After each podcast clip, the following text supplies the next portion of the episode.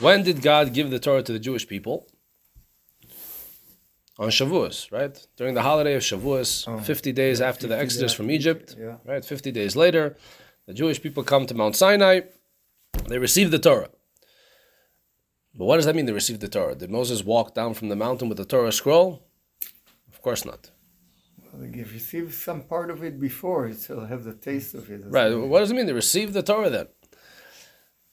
They, they make the commitment, I think, maybe Oh. to start. So let let's first take out all of the all of the how you say all the fiction. Moses did not walk down from a mountain with a Torah scroll. That's for sure.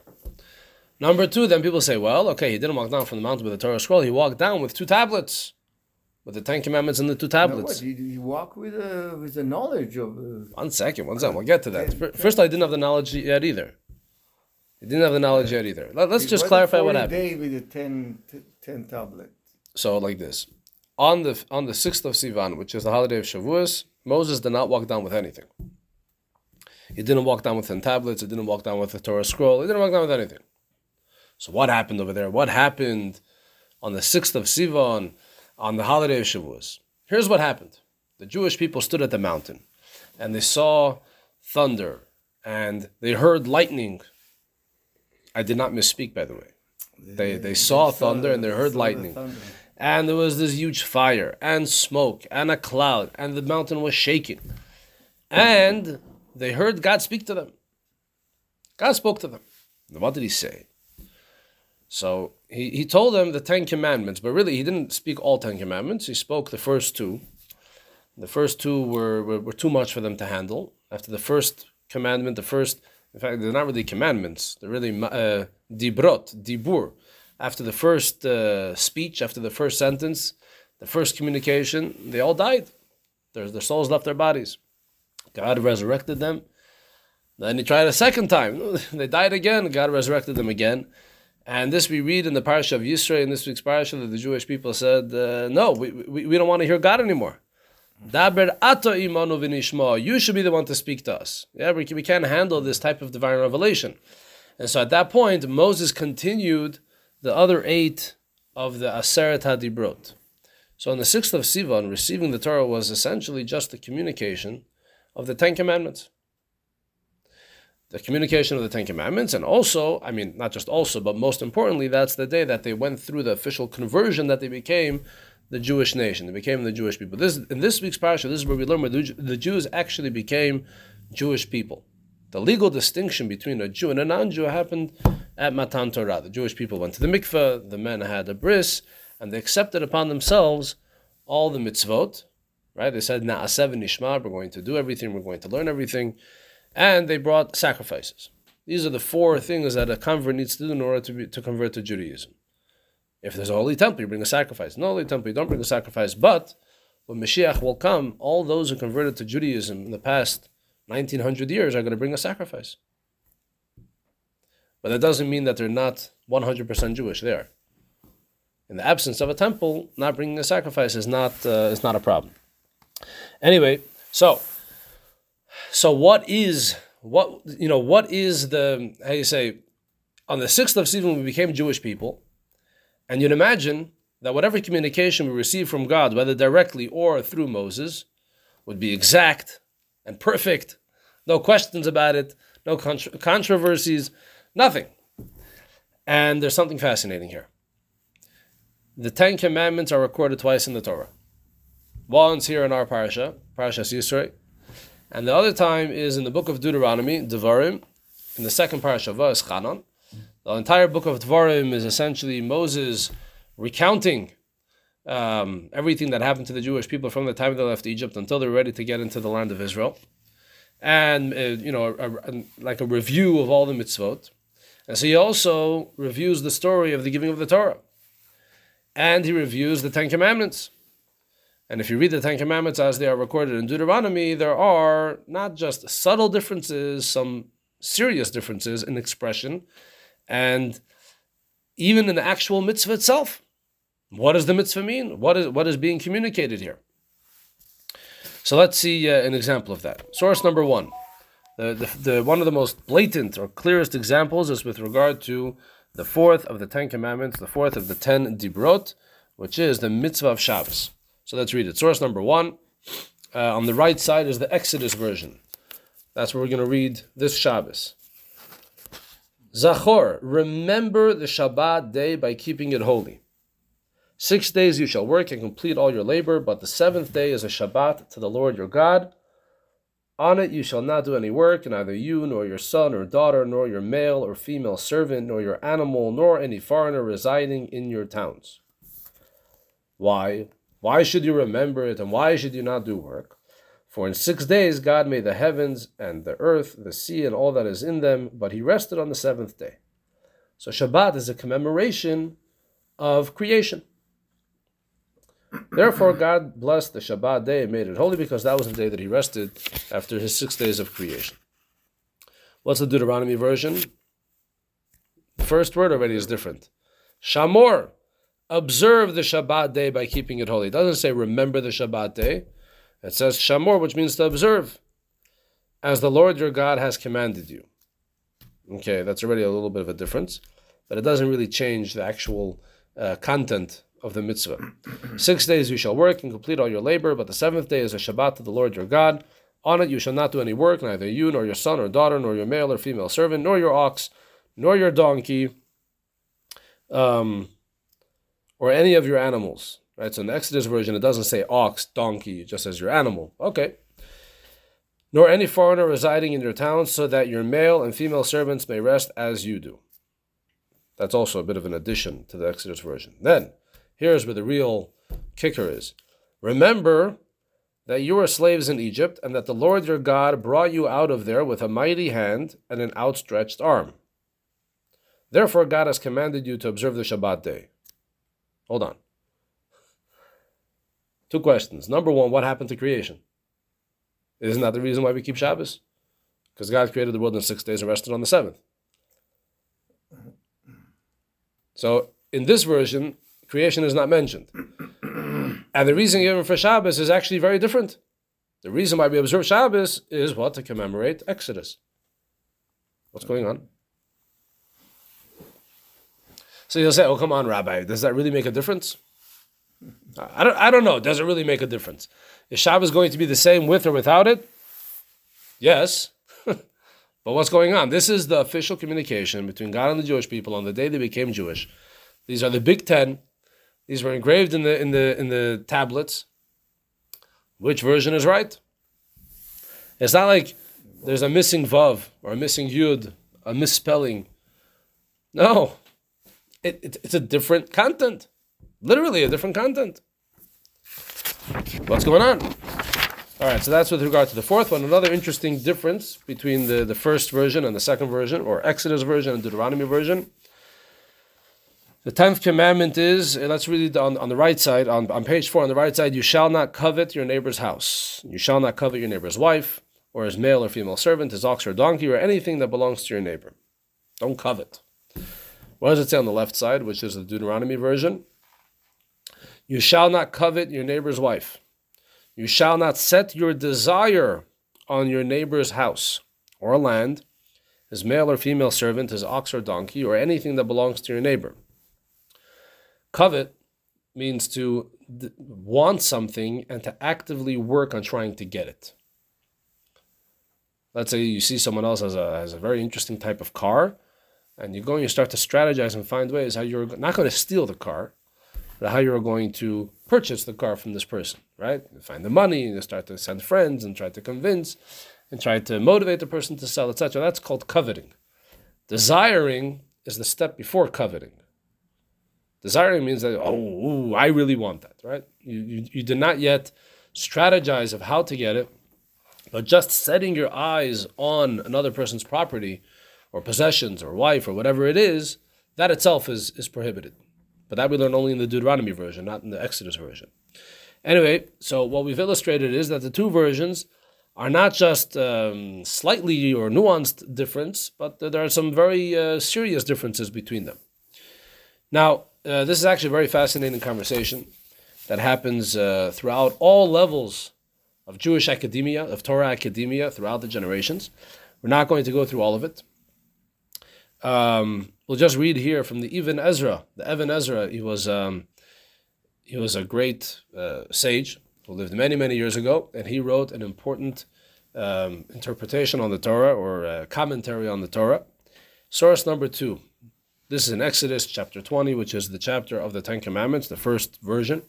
This chapter poses difficult questions. We first read the chapter of Yitro, then the chapter of Eschanon, and we notice several differences in the Ten Commandments. The first text says, remember, Zachor, and the second says, observe. The reason I'm reading this is so that we shouldn't think that, oh, in the year 2023, Jews opened up the book and said, hey, hey, there's a difference here. No, no, no. We've been dealing with this from the very beginning, from, from when Deuteronomy was written, even, even earlier. The first text says, remember, and the second says, observe. The most difficult question of them all is that, by the way, what's the difference between remember and observe? Remember means that you should you should talk about it. On Shabbos, you have to talk about Shabbos. How? Through reciting Kiddush in the beginning of Shabbos, and through reciting the Havdalah at the end of Shabbos. In other words, make an official ceremony of talking about the fact that Shabbos is beginning, and that Shabbos is a different day. How did Amit say when he walked in? You know, we talk about Shabbos, it's an amazing thing. For you know, in dog days, it's just another dog day, right? The dog wakes up, goes to sleep, he eats, he drinks, he sleeps. No, no difference between Shabbos. The only difference is maybe on Shabbos he gets a little bit of cholent, which might be a little bit uh, too tough for him to handle, depending on the dog, right? But uh, but for for a Jew, I mean, the difference between Friday and Shabbos is, is a tremendous difference. But what, what do you mean? The the sun still rises in the east and sets in the west, and water still flows, right? So what, what's going on? Uh, so remembering the Shabbos means that at the beginning of Shabbos we have to make an official statement and ceremony, do it over a glass of wine, make a Borei Pri Hagafen, and make a big announcement that now starts Shabbos. And we're doing this for this and this reason, etc. Drink the wine and, and celebrate, right? And then at the end of Shabbos, we make the Havdalah, we make an official distinction between the day that just passed and the fact that we're going into the six days of uh, mundane weekdays. That's Zachor. Shamor means to guard it, to observe it. That's observing the laws of Shabbos, right? So there's a difference between Zachor and Shamor. But uh, the Ibn Ezra uh, uh, continues. The most difficult question of them all is that first it gives the creation in six days as the reason for the Shabbat. Continuing, therefore God bless the Shabbos. But these verses aren't written the second time. Instead, a different reason is given. Remember that you were slaves in Egypt, concluding, therefore God has commanded you to observe the Shabbos day. It doesn't say, therefore, God blessed the Shabbat. It doesn't say the word blessing, right? The first retelling says, do not covet your neighbor's house, while the second says, do not set your desire on your neighbor's house. Right? So there might be those that, um, out of laziness, will say, oh, it's very simple. It's very simple. The first, the, the, the first four books of the Torah were dictated to Moses by God. The fifth book of the Torah, Deuteronomy, this is Moshe's own words, right? I mean, if you look at the actual book of Deuteronomy, right in the beginning, it's Ela Advarim Asher Diber Moshe. These are the words that Moses spoke, right? That was his last official speech to the Jewish people. It took about 37 days for him to, to say it. But um, someone might be tempted to say, all right, so the real version is Exodus. That's God's version. So he had a better memory than Moses. I don't even want to go down that rabbit hole. The point, 40 days, 40 years later, whatever, it was, it was recorded a bit differently. No way, Jose. This is this is absolute uh, craziness to even to even be tempted to go down that rabbit hole. Why? Because even though the book of Deuteronomy, the fifth book, is uh, communicated in a way that this was like Moshe's own words, it's not. These are the words of God. Nachmanides explains it. Source number three from Nachmanides. Do not be challenged by Deuteronomy, where Moses speaks for himself. Right? In other words, the, the, the four books, Genesis through Numbers, the way it's written is like a, a third party describing a story. Right? And God spoke to Moses saying, and God said, and whatever, and Moses did, and Moses went, and the Jewish people came and went. The book of Deuteronomy is written in second person, or first person actually, in first person in first person. Right? Moses is speaking about himself. For example, he said, like in the beginning of the parsha of Eschanon, which is the parsha where we have the second version of the of the Ten Commandments, it starts off, I beseeched God. So it's Moses speaking in first person. So yeah, you might be tempted to say, well, this is his own words, it's his own recounting. Um, no. For at the beginning of the book, it's, it, it states, these are the words which Moses spoke to all of Israel, meaning that it is recording the words as they were said. Right? So you might be tempted to say these are Moshe, Moshe's words. However, it is certain that the entire Torah from the beginning of the book of Genesis until the end was told to Moses by God. As Jeremiah states, from his mouth he told me all these words, and I write them on paper with ink. Um, like we learned just uh, two weeks ago, right? Two weeks ago about the, the difference between the five books of Moses and the rest of the books of the prophets, that uh, there's a profound difference. Those five books were communicated by God to Moses um, di- directly, other, whereas other prophets would go in a trance, or they would see it in a in a in a, in a vision, or in a not a vision in, in a dream. Uh, they would have to interpret it, etc. This was clear, direct communication between God and Moses.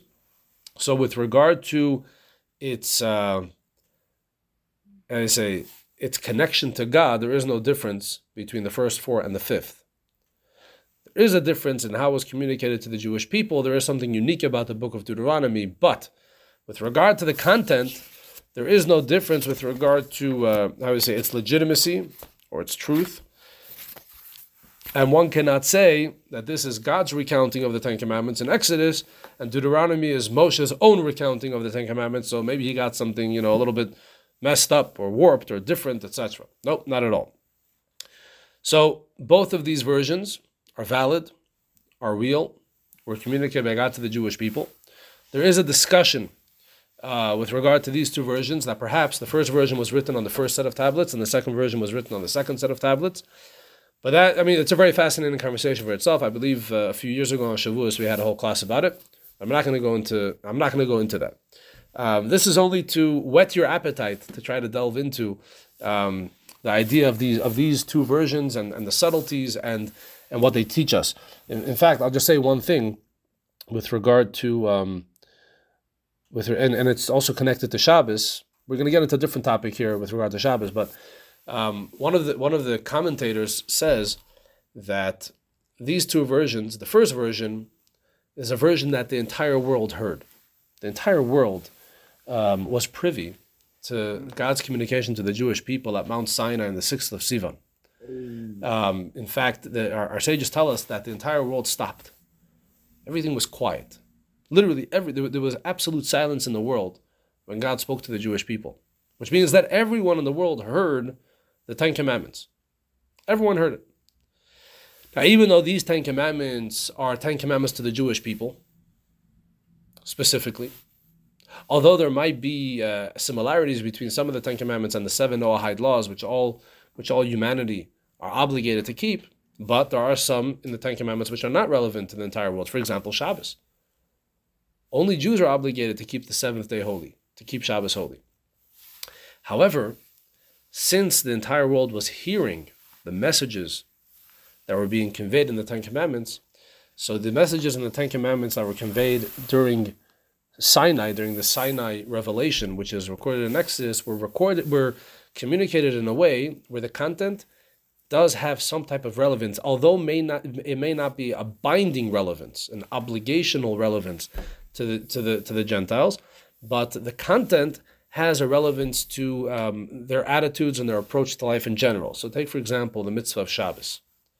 The mitzvah of Shabbos is um, is only binding for Jews. However, the message of Shabbos applies to everyone. What's the message of Shabbos? As communicated in Exodus, God worked for six days and rested on the seventh, right? And therefore, make the day holy. This message the message of the fact that God is creator of the world is relevant to everybody. And therefore, the concept of zachor, to remember Shabbos, to talk about Shabbos, to talk about the content of Shabbos, is relevant to everyone. Not that they have to make Kiddush or Havdalah, but that what, what is happening as a result of a Jew making Kiddush, that is relevant to everybody. The book of Deuteronomy, when Moshe was speaking to the Jewish people, he was only speaking to the Jewish people. And therefore, when he's speaking to the Jewish people, um, the characterization of Shabbos can be something much more um, focused and exclusive to the Jewish people. Shamor et Yom HaShabbat, observing the Shabbos, is only relevant to the Jewish people. The connection between Shabbos and the Exodus from Egypt is only connected to the Jewish people. Only the Jews were redeemed from Egypt. And we'll see soon how both of these things can work together. But the idea here is if you're trying to understand why Zachor and creation are in Exodus, and Shamor, observe, and and, and, and, the story and, and the fact that Shabbat is a commemoration of the Exodus from Egypt is in Deuteronomy, the difference is that one version was heard by the entire world. The other version was communicated exclusively to the Jewish people. Anyway, the point is that we've been dealing with this conundrum, with this difference, with the, with, the, with this uh, seeming uh, problem, and it's not really a problem. It's just it's a question that has to be dealt with, and it has been dealt with, and we continue to deal with it. Now, the, the, are, they are not competing versions. It's not like we have one version pitted against the other. Both of them are are uh, true. Both of them are legitimate. And in fact, in the Kiddush that we recite every Friday night, we merge the two together. There's a, a synthesis. Let's see source number four. This is the blessing that we recite in the Kiddush. Blessed are you, Lord our God, King of the universe, who has made us holy with his commandments has desired us and has given us in love and goodwill his holy Shabbos as a heritage, in remembrance of the work of creation. Sounds like Exodus, right? Sounds like the first version. The first of the holy festivals, commemorating the Exodus from Egypt. Right? Here we're already associating Shabbos to, in general, all of the festivals. The festivals are clearly connected to the Exodus, right? Pesach, Sukkot, Shavuos, all they're all connected to the Exodus. But here we're saying that Shabbos is also connected to the Exodus. No? So that's the Deuteronomy. Uh, that, that's the Deuteronomy version, right? So here we see how both versions are uh, relevant, are important, and they are not a contradiction to each other. So here on page seven, we're going to start to read a sicha, a talk that the Rebbe spoke to uh, to women once, twice a year actually. Uh, the, the synagogue in, uh, of Chabad headquarters was cleared of all the men, and the women would fill the benches, and uh, the, the, entire synagogue was filled with women. It was during a time when they had what's known as the Lubavitch Women Organizations Convention. One of the first organizations Rebbe instituted after he became uh, the leader of the Chabad movement was uh, the Lubavitch Women's Organization. In Hebrew, it's called Neshei Chabad, the women of Chabad. And uh, the Rebbe empowered uh, the women of the Chabad community in general, the women of the Jewish community, um, to be very influential in Jewish leadership, in education, uh, to be very active, and um, this this served as like a this this international organization served as a way to bring women together and to inspire them. And provide resources for women to be active in Jewish life and Jewish communal life. And they would have a convention. It started off at once a year. Um, I believe it evolved into, I mean, the official convention was once a year. Uh, it was around the holiday of Shavuos, around that time. And every year the Rebbe would address uh, the participants of the convention in New York um, who, would, who would be in the, in the room. Some very fascinating talks to women. So here the Rebbe focuses on this difference between the Exodus version and the Deuteronomy version, specifically of the mitzvah of Shabbos. So let, us see what the Rebbe says. The Torah is the foundation for the lives of the Jewish people in all their details. By the way, before I continue, I think the Rebbe is the only, the only Jewish leader in all of history that specifically addressed women. I think the only recording of, of a leader addressing women is actually Moses. In, in this week's parasha, we learn that God tells Moses, "Go and speak these words, lebeit Yaakov to the house of Jacob, and then speak lebnei Israel to the children of Israel." And Rashi says that God told Moses, I'm giving you a bunch of laws and rules, etc., and I'm, I'm, giving you the Torah, and I want to know if they accept it or not. But first, go speak to the women. And speak to them in their in, in, in, a specific language that is relevant to the women, and then go and speak to the men in a different language. He gave them two different speeches: the ladies' speech and the men's speech. And he told them speak to the ladies first. So apparently, I mean, my imagination is that all the women gathered and Moses spoke to them. That's the only record. I mean, the only time that I that I can imagine that I know that you had a, a Jewish leader who spoke specifically to a crowd of, of women. Um, and the Rebbe did that. I don't know of anyone else. Anyway, so uh, back to the, to the Rebbe's talk to the women. The Torah is the foundation for the lives of the Jewish people and all their details. It is therefore clear that it contains everything necessary for life. There are two general patterns of life. There is the regular natural process of life, where no extraordinary forces are apparent. Those are the days that we really want, right? Just just, you know, live life. And there are also extraordinary events in which supernatural forces are apparent and divine providence is revealed. Right? So we've got the, the regular days we've got the miraculous, amazing days. These two patterns of life are referred to in the sources as natural conduct and miraculous conduct. There is the natural way through which God runs the world in a cyclical form, day after day and year after year. Then there is the supernatural mode, the miracles God works for those that are worthy of them.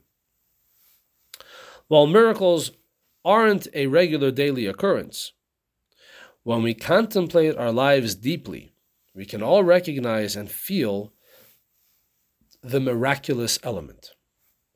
So even when you're experiencing a natural day, even when you're experiencing the regular cycle of life, the cycle of the world, of nature, if you, if you think into it, you can start identifying and uh, feeling the miracles, the miraculous element. Right? We hope that God will continue to steer us with both the natural path and the miraculous path in a positive way, with joy and content. Right? Miracle doesn't have to mean that there was a crisis, the. So there, there's different ways that you could see, and in fact, the end of the previous paragraph, he says, and divine providence is revealed. In general, um, recognizing and identifying clear divine providence, that's miraculous. So that doesn't mean that, that, that there was this, this terrible crisis and the crisis was averted. But in general, when a person contemplates in their life and starts to view it from a prism where they say, once again, don't take anything for granted, and to see how everything fell into place and everything worked out in the most perfect way, you're not going to say, oh, that, that's just the way it works, you know. Well, I could write a book about this and tell you how you could do it too. It doesn't always work that way, right? And even if you can, even if you can, you know, a, a doctor that goes into surgery and follows the book, but the fact that it worked, that's a miracle. I have a, I have a relative who's a who's a, a school teacher. He's been a school teacher for almost thirty years, and he does a tremendous job. He's an amazing uh, an amazing educator. And he told me recently, I, I saw him a few weeks ago. He said, he says he has a system that's been working for nearly 30 years. And, and I obviously has to adapt the system because, you know, children have changed over the time. But um, he said, every day that I walk into that classroom and I walk out and the day went without a hitch is a miracle. That's what he told me. Even though he's figured out the system, he's been doing this for almost 30 years, he recognizes that every day that passes without a a real, I mean, there's always problems, right? Things come up, and that, that's part of running a classroom, right? You're always going to have issues. Said, but if I could walk out that day having a, a, a good day in the classroom, it's a miracle. Why? He's, he's choosing to understand and appreciate, not to take anything for granted, right? However, there still is this distinction between nature and miracles. We do have the regular humdrum of life, and then we have those extraordinary uh, things that happen to us. This distinction also exists in the realm of mitzvot. There is one type of mitzvah that focuses on reminding us that nature comes from God and is controlled by Him. A second type of mitzvah focuses on strengthening our belief that God shows miracles when necessary relates to the Jewish people in a supernatural way. A, a mitzvah that focuses on miracle is, uh, for example, matzah. The whole matzah business is one big miracle. Right? Anyway, there are also mitzvahs that contain both elements, and both point to God's control of nature, as well as remind us of his supernatural conduct, showing kindness to the Jewish people in a supernatural way. So there are some mitzvahs focused on nature, some mitzvahs focused on miracles, and there are some mitzvahs that synthesize both. The commandment of Shabbos is one of these mitzvahs, containing a practical lesson regarding both forms of divine conduct. How so? Page 9. The mitzvah of Shabbos is one of the Ten Commandments, which are stated twice in the Torah. In the first version, oh, and the Rebbe said, and basically what the Rebbe is going to say is that these two elements are communicated to us in the two versions of the mitzvah of Shabbos as they are told to us in the Ten Commandments.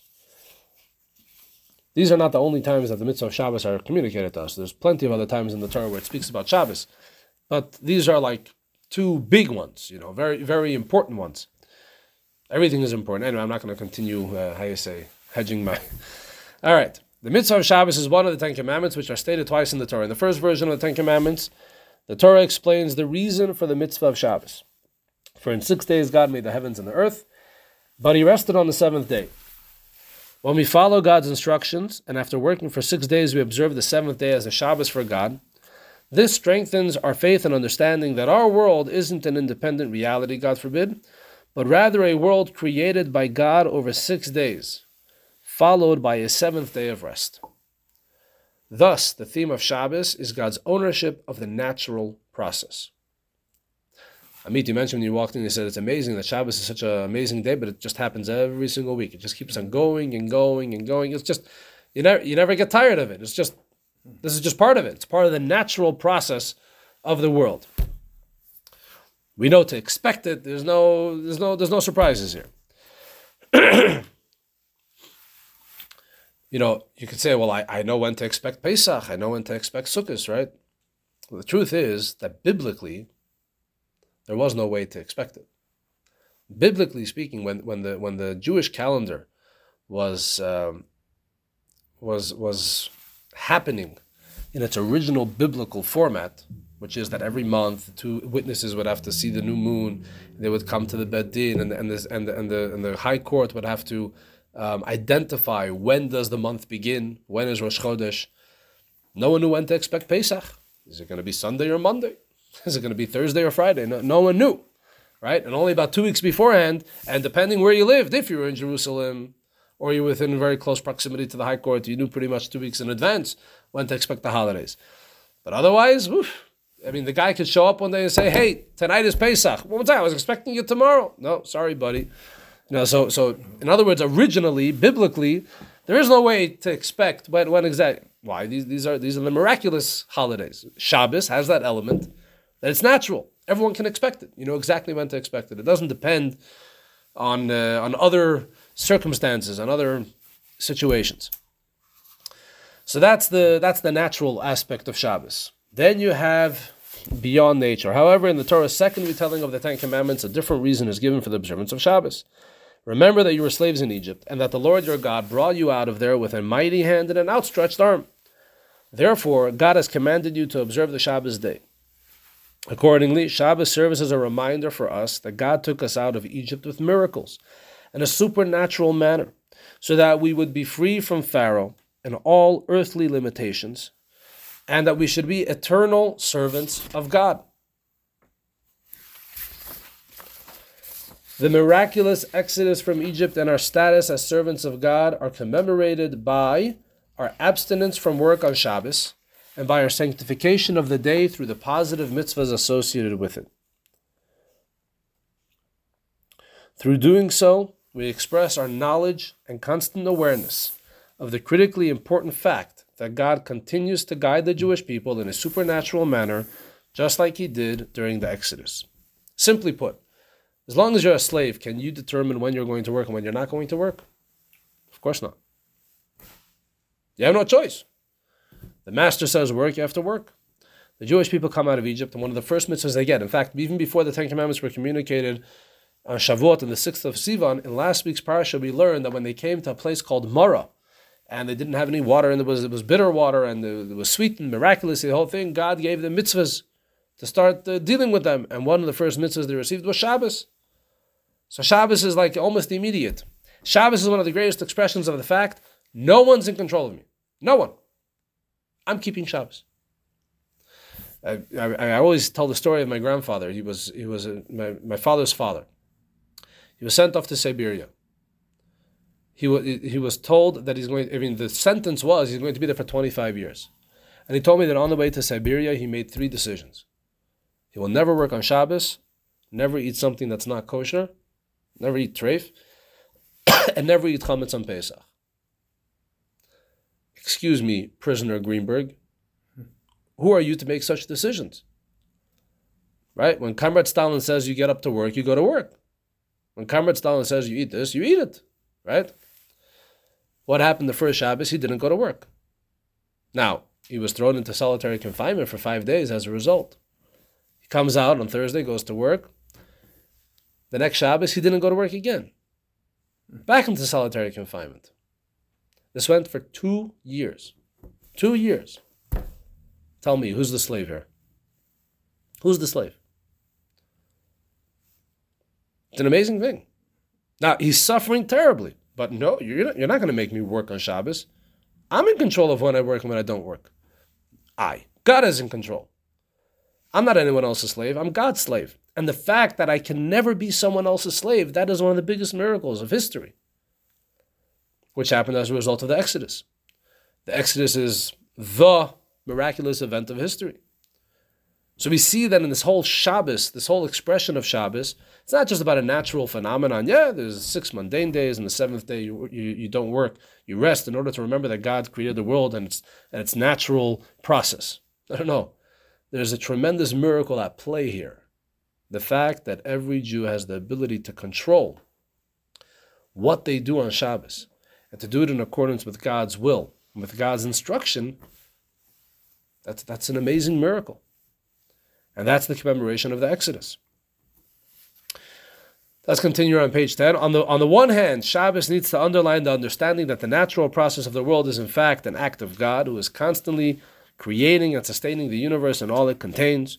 On the other hand, Shabbos needs to underline the constant awareness that it wasn't only during the Exodus that God displayed miracles and now we are slaves to our surroundings and subject to earthly laws, like the other nations of the world we must remember that when God took us out of Egypt, He said, They are my servants, not servants to other servants. We are servants to God alone and are not at all subject to the authority of others that are themselves servants. By the way, my grandfather's story had a happy ending after two years of tremendous torture.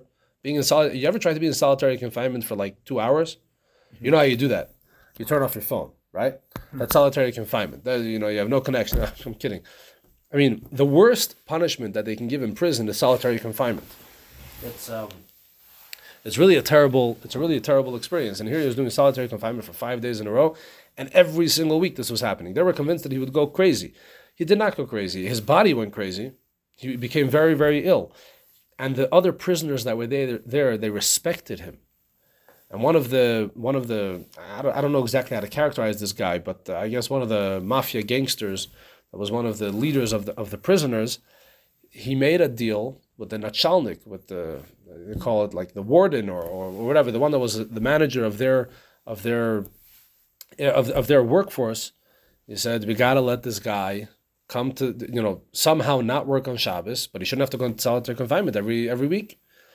And so they made a deal with him that he's going to go out to the workplace with them, and he's going to walk back and forth between the camp and the work site as if he's uh, as if he's like a like a courier, like a messenger with different messages. And they promised him he would never have to work, and he never did. He never worked on Shabbos. He was supposed to be there for 25 years. Miracle happened. Stalin died, and eventually he was released after only being there for seven years. Who's the slave? Who's the prisoner? Oh. And how was he able to show how he's not a slave to Stalin? Through Shabbos. Shabbos was that miracle. Shabbos was that supernatural um, freedom card. Shabbos is intended serve. We're continuing here on page 11, third line here. Shabbos is intended to serve in our lives as a reminder and guidepost that when we encounter a conflict between worldly conventions and God's commands as recorded in the code of Jewish law. We are God's servants. We are only subject to God's control. And He always relates to us in a supernatural manner. And by the way, the observance of Shabbos, there are there's, there's so many opportunities to observe Shabbos. When you start to learn the laws of Shabbos, you start to realize how, in other words, like this Shabbos is Shabbos, right? However, if a Jew is not keeping everything in Shabbos, a Jew should keep whatever they can of Shabbos. There are thousands and thousands of laws about Shabbos governing every single thing that we do over the day. So even if a person feels that it's impossible to keep everything, find all those things that you can keep. And no matter what circumstance, whatever situation might be, these are the things you're going to keep and you're going to keep them properly. And with that, we're connected to Shabbos. With that, we're keeping Shabbos. Um, we are only subject to God's control, and He always relates to us in a supernatural manner. When we have this mindset, the Shabbos will certainly be restful. Shabbos is the source of blessing for the entire week. So, through observing Shabbos properly, the entire week is infused with holiness and blessing. So, this is in general the whole concept of Shabbos and how we see the synthesis between the two messages of Shabbos that come through the two different versions of the Ten Commandments. One of them, that Shabbos is about commemorating creation, that God is in control of the natural process. And on the other hand, that God took us out of Egypt, which is the greatest miracle, that God brings miracles to the world, and that the, that Shabbos is the gift of being in contact with that miracle on a, in a constant basis. Right? The fact that we're able to display that we are servants of God and not servants to anything in the world. We're not servants to worldly conventions or to anything else. What is the unique connection to the woman? The Rebbe speaking to the women. And the Rebbe just ended off and said that when Shabbos is restful, when Shabbos is permeated with this recognition, that has an impact on the entire week. So, what is the, the first mitzvah that's observed even before Shabbos begins? What's the mitzvah that welcomes the Shabbos into the home? Lighting the Shabbos candles. And this is the mitzvah that was given specifically to the women. What is the I say what is what is the mitzvah of lighting the Shabbos candles? What does it do? What is what is its impact? What is its message? So continue on page 12. As discussed in the past, the preparations for Shabbos begin before the day arrives. A few minutes before the arrival of Shabbos, we need to light Shabbos candles and bring light into the still mundane world. On this light, we pronounce the blessing. He sanctified us with His commandments and commanded us to light the holy Shabbos candle. By the way, the mitzvah of lighting Shabbos candles is not in the Torah. It's actually a, it, it was instituted by the sages. Sages instituted the mitzvah of Shabbos candles. The reason for it is because the celebration of Shabbos has to begin on the night of Shabbos. We celebrate by eating, eating a good meal, and uh, you can't really eat without having candles, without having light, because if you don't see what you're eating, you don't enjoy it. Also, if the celebration begins at night, so that means you're not. You usually, you know, in the olden days, once it got dark outside, you went to sleep. That was it. You can't do that. Once it gets dark on Shabbos, you have to start celebrating. And what's going to happen if you try to celebrate in the dark? You're going to bump into people, you're going to fall over, etc., and it's not such a celebration. So, our sages instituted that in order that Shabbos should be celebrated properly, it's a mitzvah, it's an obligation that every single home should have Shabbos candles lighted. They should have candles that are lit. There should be light in the home. And this is a mitzvah and it's a mitzvah like, for example, we light the Hanukkah candles. Hanukkah candles are not in the Torah. The Hanukkah candles were instituted by the sages to commemorate the miracle of Hanukkah. And we say a blessing, right? God who has sanctified us and commanded us. What does it mean he commanded us? He commanded us to observe that which our sages institute as well. So the mitzvah of Shabbos candles was instituted by the sages for the specific reason of making it possible for us to celebrate Shabbos. This welcomes the Shabbos into the home. And the Shabbos, um, yeah, the Shabbos candle, I'm continuing here in the paragraph. The Shabbos candles illuminate our homes and provide light, but not just for Shabbos, for the entire week which follows. And from our homes, this light needs to spread to our surrounding environment. Shabbos candles must be kindled before Shabbos begins, while the world is still in a mundane state. We're not allowed to light the Shabbos candles on Shabbos itself. No. If someone misses the time, don't light. We light it specifically when the world is still mundane. This act expresses the concept of Shabbos, that through God's mitzvah, we have the ability to transform a dark and troubled home. In other words, it's not dark yet because it's not yet dark.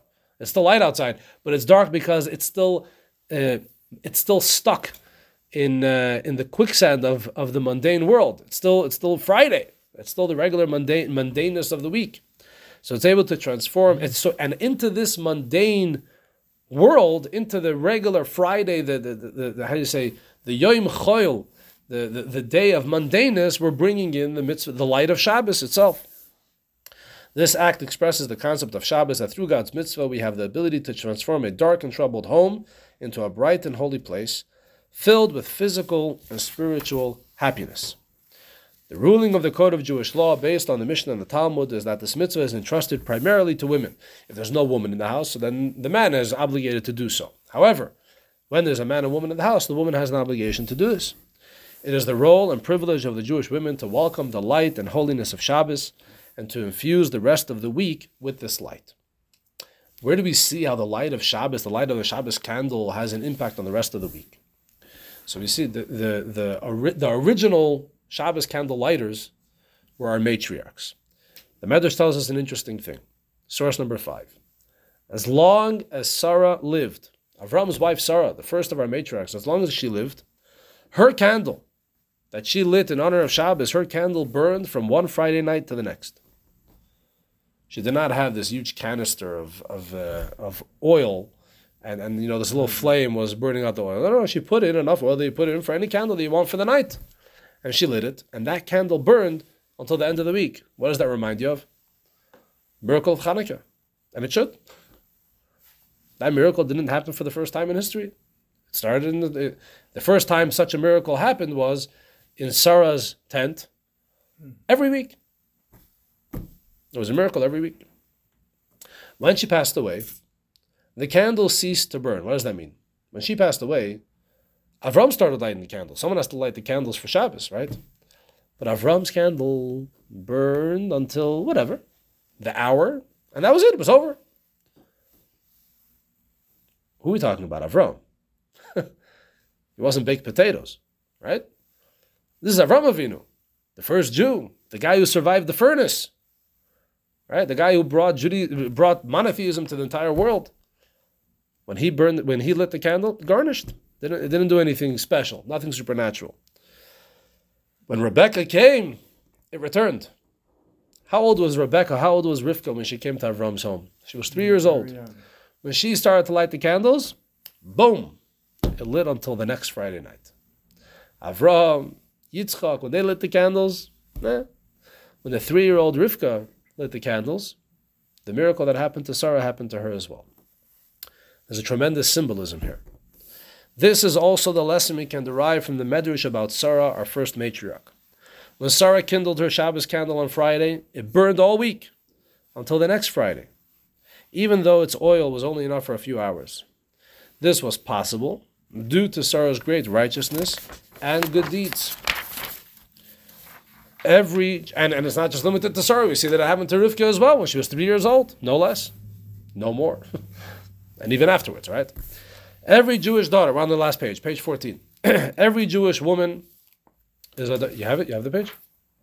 You don't have it? Here, it's for you. You're missing a page. Okay. There, it should be there. It's good. That's fine, that's fine. It was probably missing. Here. Every Jewish woman is a daughter of our matriarchs Sarah, Rebecca, Rachel, and Leah. This means that every Jewish woman has inherited the supernatural power that, through lighting Shabbos candles with a blessing, so there's no promise that the actual flame is going to. I mean, I don't think that that has happened ever since.